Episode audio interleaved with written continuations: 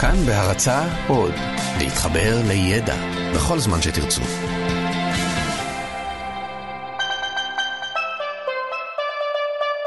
לא סופי, עם דוקטור אושי שוהם קראוס ויובל מלכי. שלום אושי. שלום יובל, אושי, זה אוגוסט. חם בחוץ. נכון, אתה טס לאנשהו? לא, למה? סיבות אישיות, אישיות זה כי אין לך כסף לטוס, או כי אתה מפחד לטוס? אין תגובה. אתה- אוקיי. אתה טס? אה, חופשה קצרה כזאת, אתה יודע, משהו כמה ימים בברלין, או משהו כזה מה אתה קצר אומר? ולחזור. מה אתה אומר? למה, לא טוב? אני רואה כבר על הפנים שלך שאתה לא מרוצה מזה. לא, לא יובל, זה לא טוב. זה למה? לא טוב, כי אתה אף פעם לא תגיע. מה זאת אומרת? אתה אני לא עולה תגיע. למטוס, מטוס נוחת בברלין, הגעתי. תשמע, זנון, אחד הפילוסופים, אם אני לא טועה, מאה חמישית לפני הספירה, אני לא בטוח. פרדוקסים נורא ידועים שלו, אחד מהם נקרא פרדוקס הדיכוטומיה. מה זה- זה אומר רגע? תסביר לנו עוד לפני שאתה נכנס לפרדוקס. פרדוקס אמרנו כבר בפרקים קודמים זה. פרדוקס זה איזושהי סיפור, אמירה, נוסחה סתירתית שאמורה לעמת אותך עם עצמך, עם המציאות. וזנון מתגרד... רגע, ודיכוטומיה אמרנו כבר בפרקים קודמים שזה כן או לא. זאת אומרת, כן זה או שחור לא, לבן. שחור אה, לבן, חצי חצי בהקשר הזה, תשמע, זה לא פאזי, זה לא כזה זה לא מין פאזי, אפור. כן. בדיוק. עכשיו תשמע, אתה טס לברלין, נגיד שזה, כמה קילומטר זה? איך אני מתקיל אותך? כן. כמה אלפים, אלפיים. נניח. נניח. 500, כן. עכשיו תראה, כדי להגיע לברלין באלפיים קילומטר, המטוס שלך צריך לעבור חצי מהדרך, נכון? כדי להגיע לברלין, כדי לטוס אלפיים קילומטר, כן, נכון המטוס צריך להגיע לפחות לחצי? לא, הוא צריך להגיע לכל אלפיים. חכה, אבל בשביל אה, להגיע לאלפיים... לפחות לחצי, הוא כן. ק- קודם כל הוא צריך, כן. קודם כל הוא צריך קודם להגיע כל- לאלף, נכון, נכון? נכון, אז הגעת לאלף, נשאר לך עוד אלף. אוקיי, כדי לסיים את העוד אלף, נכון? כן. אתה צריך להגיע לחצי של העוד אלף? כן, אז עברת עוד 500. אוקיי. עכשיו, נשאר לך 500. אני חייב להגיד לך שאף פעם לא טסתי ככה, זה איזה, איזה, איך קוראים לחברת תעופה שלך? אושי איירליינס? אושי לא, זנון, איירליינס. זנון לא איירליינס. תגיע, לא אוקיי. תגיע, זנון איירליינס. נשאר לך 500 קילומטר. כן, בשביל לסיים 500 קילומטר, כן, אתה צריך לעבור חצי מהם.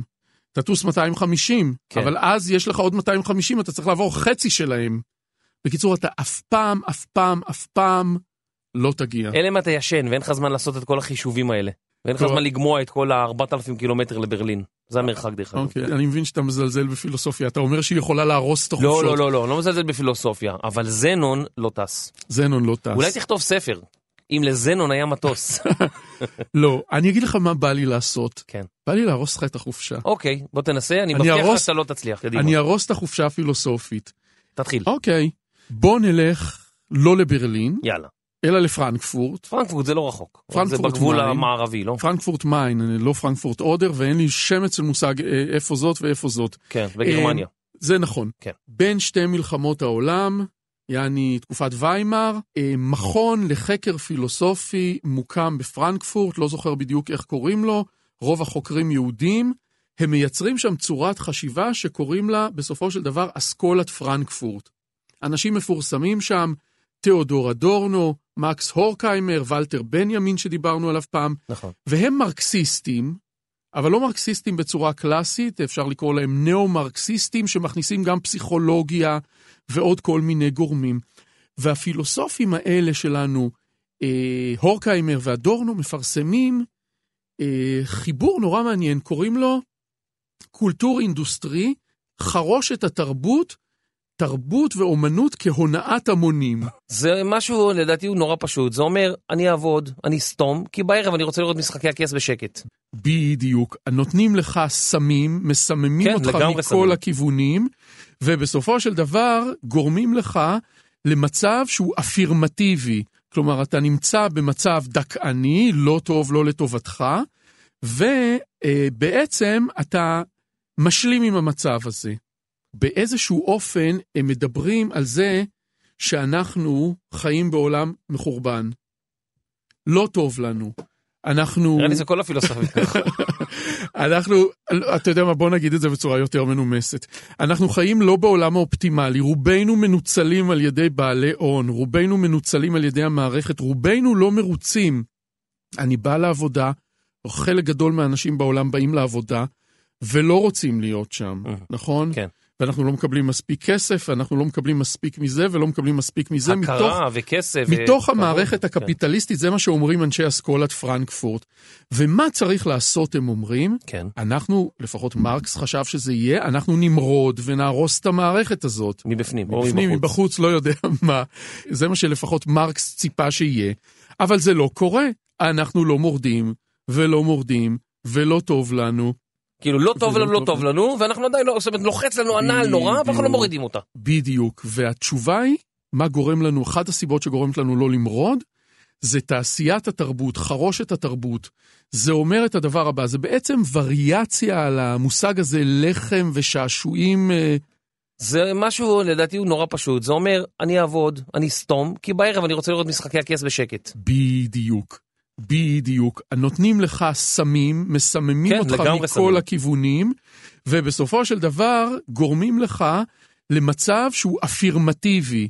כלומר, אתה נמצא במצב דכאני, לא טוב, לא לטובתך, ובעצם אתה משלים עם המצב הזה. כן. כן. עכשיו, איך זה קשור לחופשה בברלין? אני פשוט חושב שהחופשה שלך הולכת להיות בדיוק כמו האח הגדול. בדיוק כמו לראות את משחקי הכס. בעצם מה אתה הולך לעשות?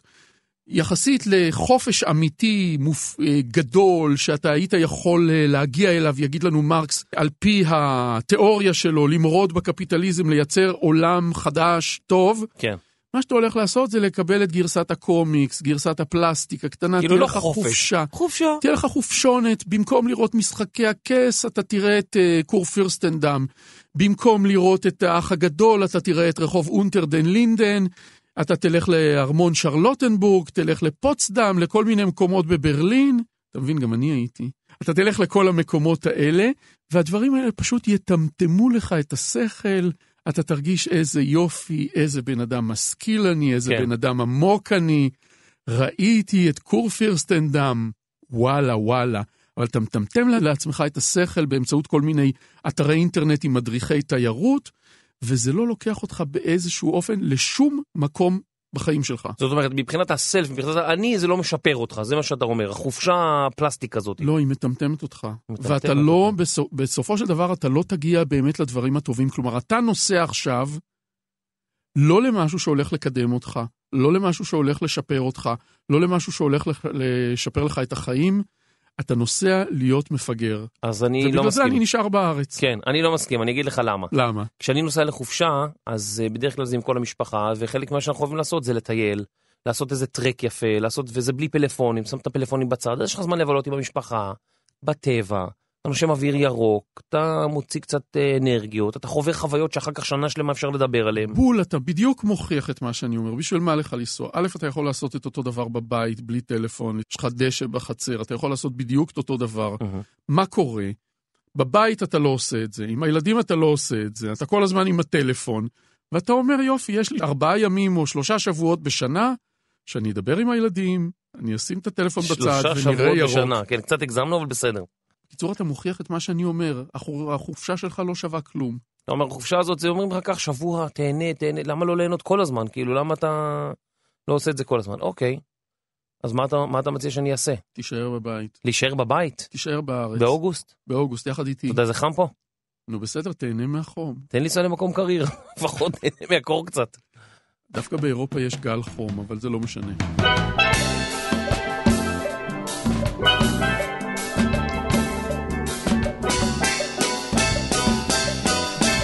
לפני אה, שנתיים נסעתי לסלובקיה, והיינו שם באיזה מקום כזה ב- בהרים, וב... זה היה אמצע אוגוסט, ה-20 באוגוסט, משהו כזה, הדלקתי אח בלילה כי קפאנו מקור. זה היה כל כך כיף.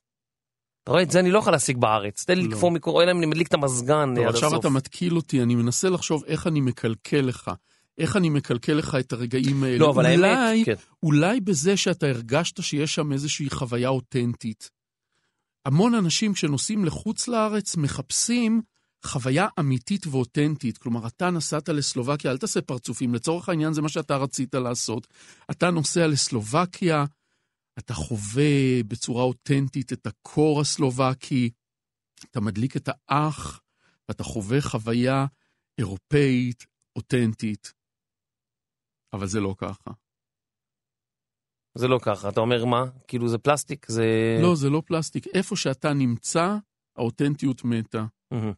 אתה מבין על מה אני מדבר? לא. אני מסביר את עצמי? את האותנטיות אה, לא הבנתי, תסביר. אני אנסה להסביר.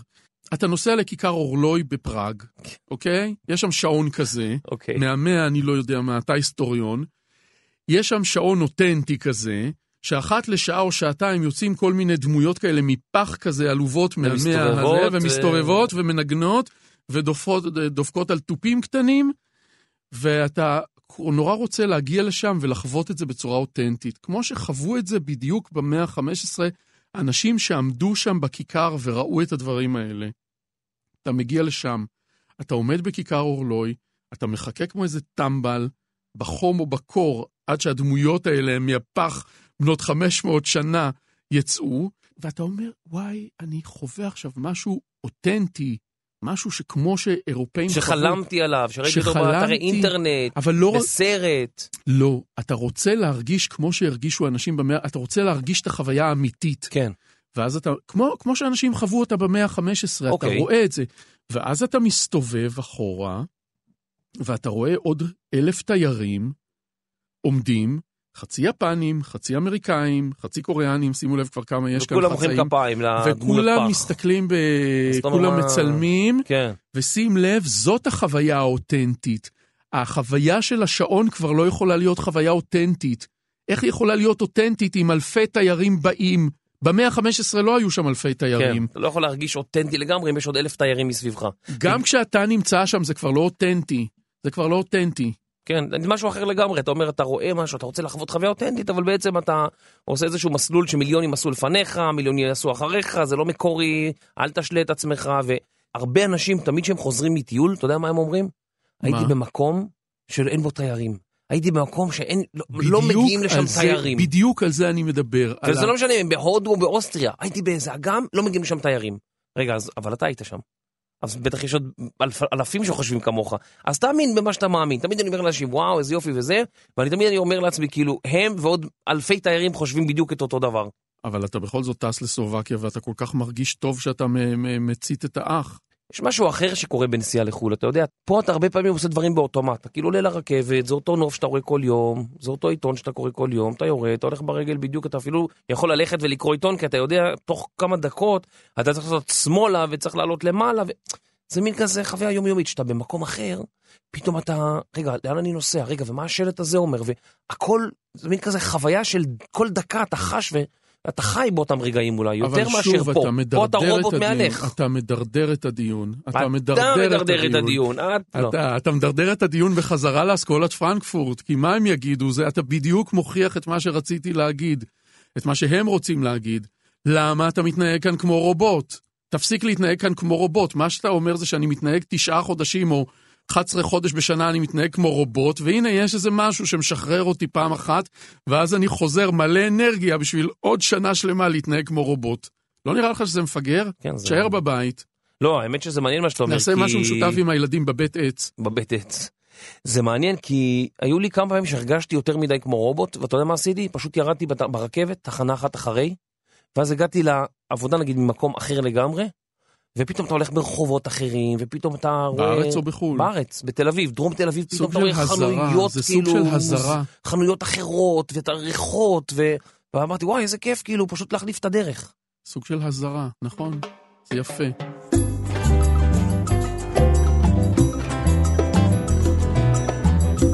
מה אפשר בעצם אבל להסיק לחיים שלנו? עכשיו הרבה אנשים שומעים אותנו, נוסעים באוטו, עושים ספורט, שומעים את התוכנית. שיישארו בארץ. לא, אל תדכא שלא אותם. ייסעו. לא, אתה לא תדכא את שלא המאזינים ייסעו. שלנו. אתה שלא לא ייסעו. תדכא את המ... תיסעו. תיסעו לחו"ל, תעשו חיים, ת... כל שנייה היא תיראה לכם כמו משהו אחר. הרי מה תעשו? תישארו פה, כמו גם מה- ככה תהיו רובוטים. כמו מה היא תיראה לכם? היא תיראה לכם כמו ח... חתיכת פלסטיק אל תקשיבו לו, עלוב. אל תקשיבו אני אגיד לו. לך למה. בוא ניתן לך את הדוגמה של מערת לסקו, או, עכשיו אני רוצה לשמוע. אוקיי? ואני אראה לך איזה זבל מוכרים לך, ובשביל זה אתה נוסע לחוץ לארץ באוגוסט ומשאיר אותי בארץ לבד. ואחרי זה אני אספר לך קצת על ההיסטוריה של חופשות. תספר, תספר, זה בסדר. אולי זה יעניין אותך. מערת לסקו, מערכת של מערות מחוברות ביניהן, מפורסמות בציורי הסלע מהתקופה הפלאוליתית איפה? העליונה, בלה בלה בלה, בלסקו. שוכנת ליד העיירה מונטיניה, כמו שברור לך, אני קורא מונטיניה. ברגע זה מוויקיפדיה. כן. כנראה מערכת מערות מדהימה. עכשיו, מה שקורה... באיזה נכנס- ארץ? צרפת, לא? אוקיי. נכנסים לשם, נכנסו לשם אלפי אנשים, עשרות אלפי אנשים, מאות אלפי אנשים, המערה מתחילה להיהרס. מה קורה? מה עושים הצרפתים? בונים 500 מטר משם את מערת לסקו האותנטית, המלאכותית האותנטית, סוגרים את מערת לסקו למבקרים, והמבקרים כולם מוזמנים להיכנס למערת לסקו החדשה, שדומה בדיוק אחד לאחד למערת לסקו. אפילו יותר יפה, אתה יכול לשים כל מיני דמויות, אדם קדמון בפינות. בדיוק, בדיוק, ואני טוען, בשם פילוסוף שקוראים לו ז'אן בודריאר, שכמעט כל מה שאתה הולך לראות, כמעט כל מה שאתה תיתקל בו בחוץ לארץ, אולי גם בחיים שלך פה, אפשר לקרוא לו סימולקרה. אפשר לקרוא לו סימולקרה. הוא מודל, כמו סימולטור. אה, כן, אבל זה וריאציה של המושג הזה של סימולטור. אני מדבר כאן על מודל שכבר החליף את המציאות. לא אני מדבר על זה, אלא ז'אן בודריאר מדבר על זה. מודל, חיקוי, שהשתלט כבר על המציאות, והמציאות עצמה נעלמה, וכבר לא ברור לנו מה המציאות ומה לא המציאות. אתה הולך למערת לסקו, יש לך את הסימולקרה של מערת לסקו, את מערת לסקו האותנטית, כלומר את המלאכותית שבנו עכשיו. כן. מה אמיתי ביניהם? אז זאת שסגרו למבקרים. באיזה אופן? למה שהיא היא- המערה שהאדם הקדמון צייר בציורים, ולא מערה שמישהו אחר הלך והדפיס או הביא איזה אומן שיצייר את הציורים שיש במערה המקורית. אבל היא הרבה יותר אותנטית שמתאימה לזמן שלנו, המערה הזאת, שהיא אה. באיז... באיז... באיזשהו אופן דגם יותר אמיתי. אבל שים לב, זאת מערת לסקו, לשם אתה הולך. כן. אז אם לבנות אותה, למה לא לבנות אותה, כאילו, למה לבנות אותה 500 מטר מהמערה המקורית? למה לא לבנות אותה 5,000 קילומטר ב- בישראל? תלך אבל למערת לסקו. המציאות מלאה בדברים כאלה. תחשוב על כל הפאבים האיריים כן. האותנטיים שאתה תלך לשתות את- בהם בברלין. תראה כמה כיף, תהיה לך חוויה מדהימה של ברים איריים, עם בדיוק אותם רהיטים של ברים איריים, זה כזה ספון עץ, אני לא כן. יודע, עם בירות שחורות כאלה. כן. הנה, סימולקרות. אוקיי. מודלים. וסימולטרה, זה מה? זה דבר טוב, זה- לא טוב, או... זה לכאורה דבר רע, לכאורה זה דבר רע כי האובייקטים האורגינליים הלכו לאיבוד, וכל המציאות כבר כולה דגמים כאלה, ולא ברור מה אמיתי ומה לא אמיתי. אבל אולי זה מה שיש, וכאן אנחנו חיים, וזה הדבר שאיתו אנחנו משחקים. מה זה אומר? מה זה אומר? שיכול להיות שזאת המציאות, וזה מה שיש. ואתה לא יכול לשפוט את זה לטובה או לרעה. מערת לסקו, זה טוב שאתה הולך למערה השנייה או לא טוב? אה, זה טוב כי זה שומר על המערה המקורית, וזה לא טוב כי אתה לא נמצא במערה המקורית. למה אתה צריך ללכת למערה המקורית? אה, אין מקורית, אתה לא מה חייב. זה מקורית? למה תלך למערה המקורית? מה ההבדל בעצם? אותה חוויה. רק בשביל שאתה תסמן וי כזה קטן ביומן שלך ותגיד איפה שבאמת עשה את זה אדם קדמון? לא יודע אם זה משנה.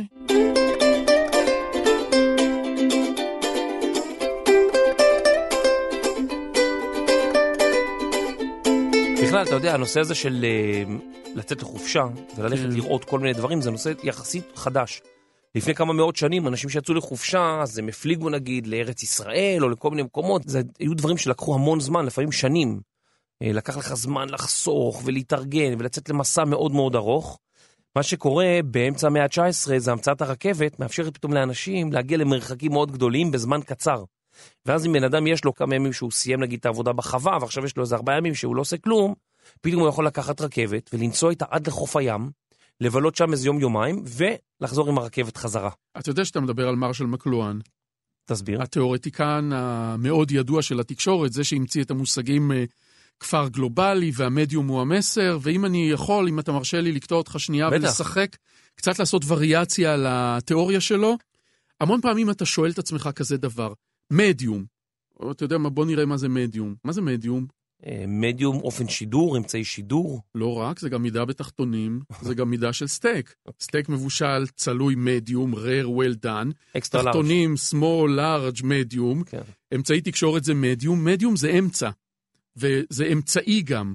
המדיום הוא אמצעי, המדיום של השידור זה המיקרופונים שלנו והאולפן, שהם עומדים בינינו, באמצע, ביני ובינך בנקודת קצה אחת, לבין האנשים ששומעים אותנו עכשיו בבית שלהם. כן.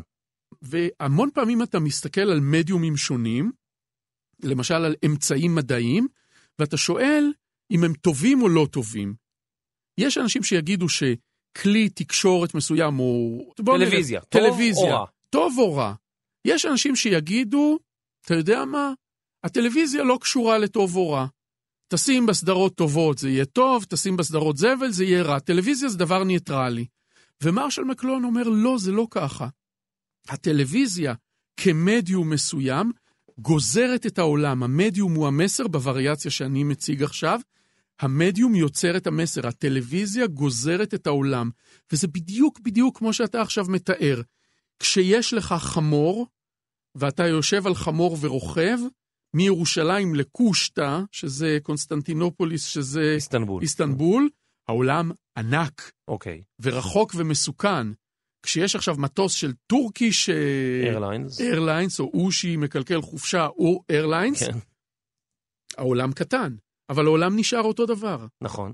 אני מסביר שבעצם זה מה שאתה אומר, אה, כן, המדיום השתנה, המדיום הדרך שבה אנחנו יוצאים לחופשה, במקום אבל הוא לנסוע ב... שינה, המדיום השתנה והוא שינה את האופי של החופשה, הוא שינה את מה זה חופשה, הוא שינה מה זה אתה, אה, הוא שינה את מה זה אני? אני לא יודע אם הוא שינה את מה זה אני. ביחס לעולם. ביחס לעולם, יכול להיות, הוא שינה את הדרך שבה אנחנו מבקרים בכל מיני מקומות, נגיד הרכבת, כן? שינתה את הדרך שבה האדם יכול לצאת לחופש או חופשה, כמו שאנחנו אומרים. היא קרבה אליו את העולם. כן, היא קרבה אליו את העולם, בהחלט. אתה רצית לדבר על ההיסטוריה של חופשות. זה בסדר. אני רק אגיד שבצרפת, אה, בימים עברו, כשאנשים היו נגיד מסיימים את כל העבודות החקלאיות שלהם, ופתאום יש זמן עד שאתה צריך אה, לזרוע ולשתול, אז יש איזושהי תקופה מתה באמצע, והתקופה הזאת אנשים היו מפנים את הבית שלהם, ובעצם עוברים לעיר קיץ נגיד באיזה מקום, או היו הולכים ל- להרים שם יותר קריר, כן? והפינוי, אה, to vacate באנגלית, הוא גם בצרפתית, vacance, זה לפנות. ומזה נהיה ויקיישן. ומין, וזה נהיה vacation. ווקיישן, כי אנשים היו מפנים את הבית שלהם. והחופשה הזאת היא- היא, כן, חופשה שפעם היא הייתה כמה שבועות, ואחר כך היא קצת התארכה, ובאנגליה גם היו מפנים את הבתי ספר, כן, ועצם זה שהיית מפנה בתי ספר ובית משפט, אז היית אה, יוצא לחופש. בארצות הברית זה מאוד מעניין, התרבות שם, דיברנו על זה באחד הפרקים הקודמים, הקלוויניסטים והפיוריטנים, הם אה, מאוד האמינו שהבן אדם הוא צריך לעבוד קשה. צריך כל הזמן לעבוד קשה. ומזה האמריקאים הסיקו שהם חוץ מיום אחד שהם הולכים לכנסייה ביום ראשון, כל שאר השבוע צריך לעבוד קשה, אין דבר כזה חופש או חופשה. ובמשך הרבה מאוד שנים אנשים בכלל לא יצאו ל- לחופשה שם. מה שקרה זה שבעצם עם המהפכה התעשייתית, אז אנשים אה, התחילו לעבוד מאוד קשה, ואז אתה יודע, יש לך גם אור, אז אתה יכול לעבוד כאילו עוד שעות ועוד שעות, ומעבר למה שאנשים עבדו כמה שנים לפני זה, ונהיה ממש תשישות פיזית של כל מיני אנשים שרופאים המליצו להם, אתם חייבים לצאת למנוחה של כמה ימים. ואז כשרופאים כבר החלו לה- להמליץ על זה, אז הכנסיות הבינו שכנראה שזה בסדר, והם התירו לאנשים לצאת לכל מיני אה, חופשות, ש... אבל הם הגיעו איתם לחופשות, זאת אומרת, הם יצאו לאיזה חופשה נגיד על חוף ים, היה שם מחנה אה, מתודיסטי או פרוטסטנטי כזה או אחר, שדאג להשגיח על אנשים שהם לא יעשו שטויות, קלאב מת דתי. משהו כזה. קלאב מת קוראים לזה? כן. וקלאב מת דתי, כן. ולמעשה, אמ, הסיפור הזה הוא הלך וצבר תאוצה, שאנשים עובדים מאוד מאוד קשה, אז הם צריכים גם חופש או חופשה של כמה ימים, ובעזרת הרכבת פתאום אפשר להגיע לחוף ים.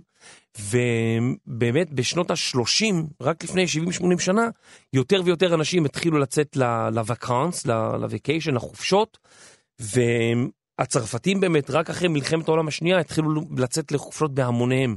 אתה מבין שהתוכנית שלנו מעגלית הפעם? שוב חזרנו לאסכולת פרנקפורט.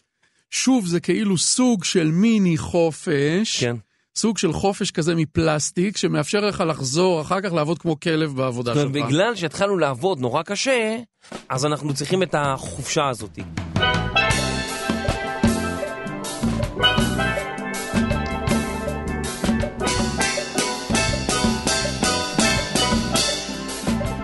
בוא ננסה לשכנע אותך להישאר. כן.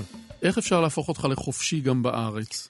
אם אני אעבוד הרבה פחות שעות ביום, ואסע לטייל הרבה יותר, אולי אני לא אצטרך בכלל לנסוע לחו"ל. כלומר, מה זה חופש? חופש זה היכולת לעשות אה, יותר מה שאתה רוצה ביום-יום. אבל אתה אוהב את מה שאתה עובד בו, לא? מאוד, אבל זה לא אומר שאני לא עובד שעות מטורפות. אבל אתה עובד שעות מטורפות בדברים שאתה אוהב. מאוד. אז לא הבנתי. אני... אתה חופשי או לא חופשי? אתה ממצה את עצמך? אני חופשי. אני יכול לעבוד פחות, אם אני רוצה. אוקיי. אבל אתה אומר, אתה עובד יותר מדי קשה, כי יש לך כל מיני סיבות. אתה אומר, לא, אני רוצה, אני בונה עסק, זה עכשיו אה, אני מצליח, אז אני רוצה יותר להצליח. אמר בודה, בן אדם שיש לו הר של זהב, אתה יודע מה הוא הכי רוצה? מה? עוד הר של זהב. אוקיי. לא שיש לי הר של זהב, חלילה וחס, אבל זה העניין, אנחנו עובדים מאוד קשה, אנחנו רוצים להצליח, להצליח, להצליח, בסוף אנחנו מתים. כלומר, אחרי ברלין, מה שתרצה זה פריז. לא, האמת שאני כבר מתחיל לחשוב על אה, במקום חופשה שנתית, לעשות אה, יותר חופשות קצרות אולי בארץ, או יותר... אה, אתה יודע שיש ימים שאני בא הביתה ופשוט היום כל כך עמוס לי, שאני מכבה את הטלפון, זורק אותו בצד ומדליק אותו למחרת בבוקר?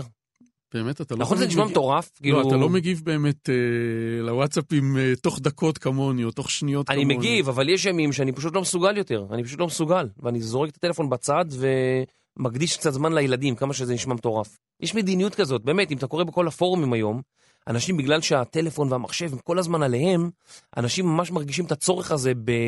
בלצאת לחופשה כאילו בחמש בערב, שש בערב, שפעם זה היה, אתה יודע, זה היה מאוד טבעי. היום אנשים כאילו ממש צריכים את זה. אז אולי לקחתי מהפרק הזה, מה? לא לחכות לחופשה הזאת בברלין של השבוע, אלא ליצור לעצמנו ימים של חופשה. אתה יודע מי עושה את זה ממש טוב? מי? דתיים. תסביר. יום שישי, הכנות, שעה מסוימת אתה סוגר הכל, טלוויזיה, אתה סוגר את הטלפון, יש לך זמן עם הילדים, יש לך זמן עם החברים בבית כנסת. נכון, הם לא נוסעים לטייל, כי אי אפשר, אבל הם ב-24 שעות של רוגע. מעניין מה היו אומרים על זה אנשי אסכולת פרנקפורט. בוא תחשוב, תגיד לי אתה. אני לא בטוח שאני רוצה. הם היו אומרים שזה דבר נהדר. דרך אגב, בארצות הברית יש לי חברים שעובדים בעולם ההייטק, וחלק התחילו לה, להגדיר את עצמם כיהודים שומרי שבת, בשביל שלא יתקשרו אליהם ולא כלום, במהלך הסוף שבוע לבוא לתקן איזה תקלה, או וואטסאפ באמצע טיול שאתה נוסע. הגדרה חדשה לחופשה. הפרק זמן, אפילו המינימלי של דקות, בין וואטסאפ לוואטסאפ.